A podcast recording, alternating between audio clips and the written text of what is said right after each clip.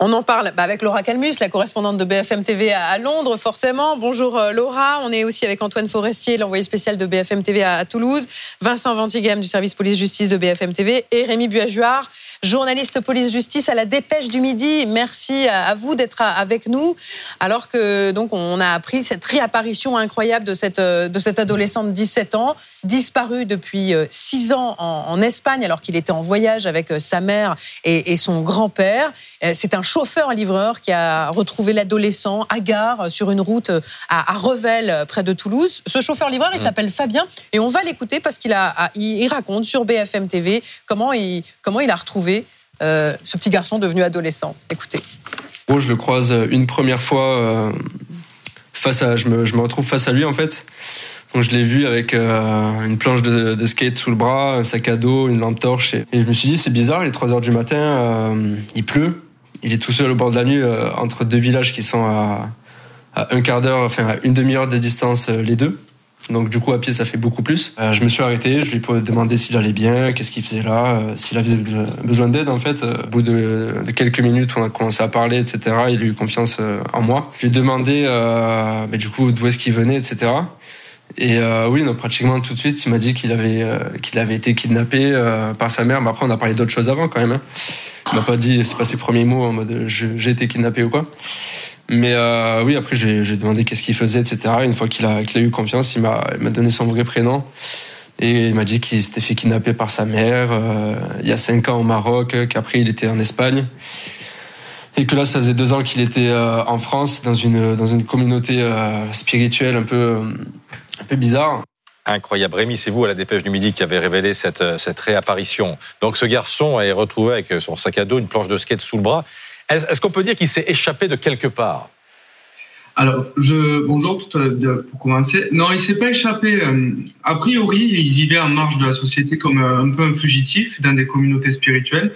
Et en fait, il a décidé, visiblement, sans que sa mère le retienne, de, de, partir faire son, son, propre chemin. Il voulait revenir en Angleterre il est, il est bon. Après, il, est parti visiblement avec euh, avec de quoi manger, de quoi boire. Comment se fait-il qu'il a erré pendant quatre jours?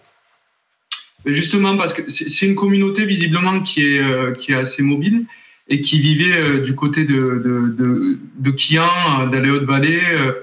je pense qu'il a cherché à, à arriver jusqu'à une grande ville parce qu'il n'avait pas de, de téléphone et en fait il cherchait une ambassade pour reprendre contact avec sa grand-mère. Et donc, il, se présente à ce, à ce, livreur, visiblement en bonne santé. C'est pas, c'est, pas une secte, hein, ce mouvement, si? Non, a priori, c'est plutôt euh, une communauté, une communauté spirituelle. Mais euh, le fait que sa mère soit recherchée pour euh, son kidnapping, ils ont un peu vécu mm. comme des fugitifs. Ils se sont cachés, ils ont beaucoup mm. bougé. Ça faisait deux ans qu'ils étaient en France, ils étaient rarement au même endroit. Voilà. Après, quand, quand Fabien le récupère, visiblement, il est en bonne santé, mais il a très soif. Et il est très fatigué. D'ailleurs, quand il arrive au commissariat de la gendarmerie de Revel, la première chose qu'il fait, c'est qu'il s'allonge au sol pour dormir. Hmm. Antoine Forestier, vous êtes euh, à, Toulouse parce que c'est là que Alex Batty vient de, vient de passer euh, la nuit dans un foyer, c'est ça? Oui, il est pris en charge dans un, foyer des services sociaux du conseil départemental de Haute-Garonne. On sait qu'il y a eu pu avoir des premiers échanges avec des policiers anglais qui sont en charge de cette enquête, qui tentent de comprendre ce qui s'est passé pendant ces euh, six dernières années. Euh, il l'a dit, il marchait depuis euh, quatre jours avant d'être recueilli par cet automobiliste. Il était donc très fatigué, stressé, également soulagé d'avoir pu quitter cette communauté avec qui il a passé donc plusieurs années. Il y avait notamment sa mère et son grand-père à ses, à ses côtés. Et puis son premier premier réflexe, ça a été de contacter sa grand-mère. Sa grand-mère qui est en fait sa représentante légale, qui habite en Angleterre. Et donc il a euh, pris le téléphone de cet euh, automobiliste. Il lui a envoyé un message sur le réseau social euh, Facebook. Et sa grand-mère, a priori, ne pourra pas venir ici à Toulouse, mais elle l'attend évidemment avec impatience sur place en Angleterre. On ne sait pas pour le moment quand est-ce que l'enfant sera renvoyé dans son pays en Angleterre. Donc ils se sont évanouis dans la nature, Vincent Ventigam, il y a maintenant six ans. Mhm. Six ans d'absence entre le Maroc, entre l'Espagne, entre la France, a priori sans être repéré, mais ils vivaient de quoi? Alors c'est vraiment une bonne question. Tout ce que l'on sait pour l'instant, c'est que c'était une communauté spirituelle. Ils, ont, ils ont vécu, vous l'avez dit, d'abord au Maroc, après ils ont rejoint la France, ils étaient dans les hautes vallées de l'Ariège, parce que ce qu'il faut comprendre, euh, la zone de Quillan dont faisait état euh, notre confrère de, de, la dépêche, elle se situe à 80 km de Revel. Donc ça veut dire que durant ces quatre jours, il a parcouru cette distance. Une communauté itinérante qui vivait parfois dans des tentes, parfois dans des Mmh. caravanes.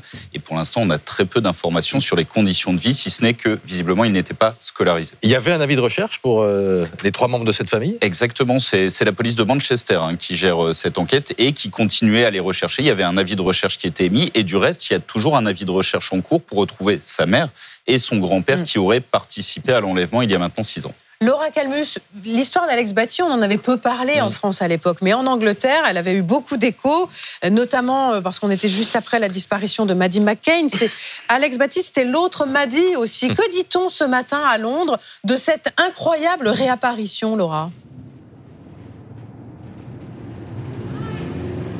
Oui, exactement. En fait, déjà, il faut le dire que cette histoire ravive les espoirs des autres enfants disparus. Comme vous l'avez dit, il y a euh, Maddie McCann qui a disparu en 2007 et encore jusqu'à aujourd'hui, il y a des euh, enquêtes qui se poursuivent et des anniversaires qui sont célébrés euh, chaque année. Alors aujourd'hui, Alex Batty, qui avait fait énormément parler de lui en 2007 lors de sa 2017 pardon lors de sa disparition a fait beaucoup parler de lui. Regardez par exemple aujourd'hui, eh bien il fait euh, la une du Daily Mail, le tabloïd Daily Mail qui se demande où était Alex pendant toutes ces années, ces six euh, dernières années. Car nous sommes désormais à la deuxième étape euh, de l'enquête. Certes, Alex se porte euh, plutôt bien physiquement. On sait qu'il était en Espagne, au Maroc et puis en France depuis 2021, mais difficile de savoir comment il a pu rester caché pendant toutes ces années et c'est désormais ce que les enquêteurs essayent de savoir. Alors justement, Vincent Ventigam, est-ce que l'on a des informations sur cette communauté spirituelle qui, apparemment, selon les premières informations, ne s'apparente pas à une secte? Alors, c'est-à-dire qu'on ne connaît pas exactement euh, de quelle communauté il s'agit. On ne sait pas si est, euh, elle est classée parmi les mouvements sectaires. Tout ça est régi par des critères bien spécifiques. Tout ce qu'on sait, c'est qu'effectivement, c'était une communauté spirituelle dont il est parti euh, euh, libre, finalement. En tout cas, c'est ce qu'il a indiqué, euh, avec sa mère, selon ses déclarations un peu folles.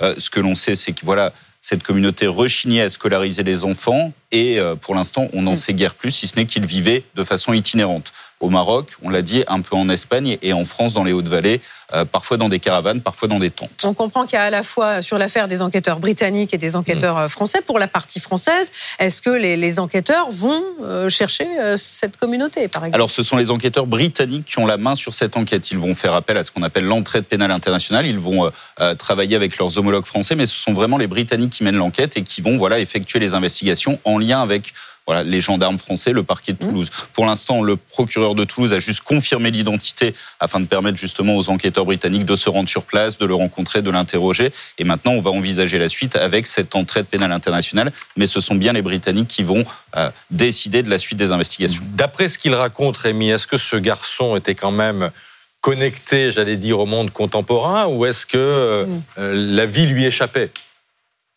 Alors, le- le- ce qu'ont ressenti les gendarmes quand ils l'ont eu en face de lui, c'est qu'il était un peu détaché de tout ce qu'il avait vécu, de tout ce qu'il voyait. Il n'était pas effectivement très connecté à la société. Maintenant, visiblement, il avait de l'argent sur lui. Il avait déjà travaillé dans la communauté. Donc, il a, il a, il est, il est pas totalement euh, décroché, mais euh, évidemment, euh, il n'avait pas de téléphone portable, il n'a pas suivi les actualités, il ne devait pas vivre comme, comme on vit nous, nous tous au quotidien. Donc, euh, effectivement, il va avoir un problème peut-être pour se réadapter. Mais maintenant, le, le, le travail aussi, ça va être de savoir ce qu'il a vécu pendant, pendant cette période. Est-ce qu'il n'y a pas des traumatismes? Est-ce qu'il a été bien traité? Euh, Il va y avoir tout un travail psychologique sur lui. Voilà, et le contact, visiblement, c'est assez vite et simplement établi avec ce livreur, donc son sac à dos et sa planche de skate, ce qui paraît un peu, un peu surréaliste. Merci infiniment Merci. À, à tous les quatre. On va regarder la une qui est de la dépêche du midi, euh, qui est à l'origine d'ailleurs de ces, de ces révélations. Six ans après, l'ado anglais retrouvé. Grand dossier donc à lire ce matin chez nos confrères de la dépêche. Merci à tous.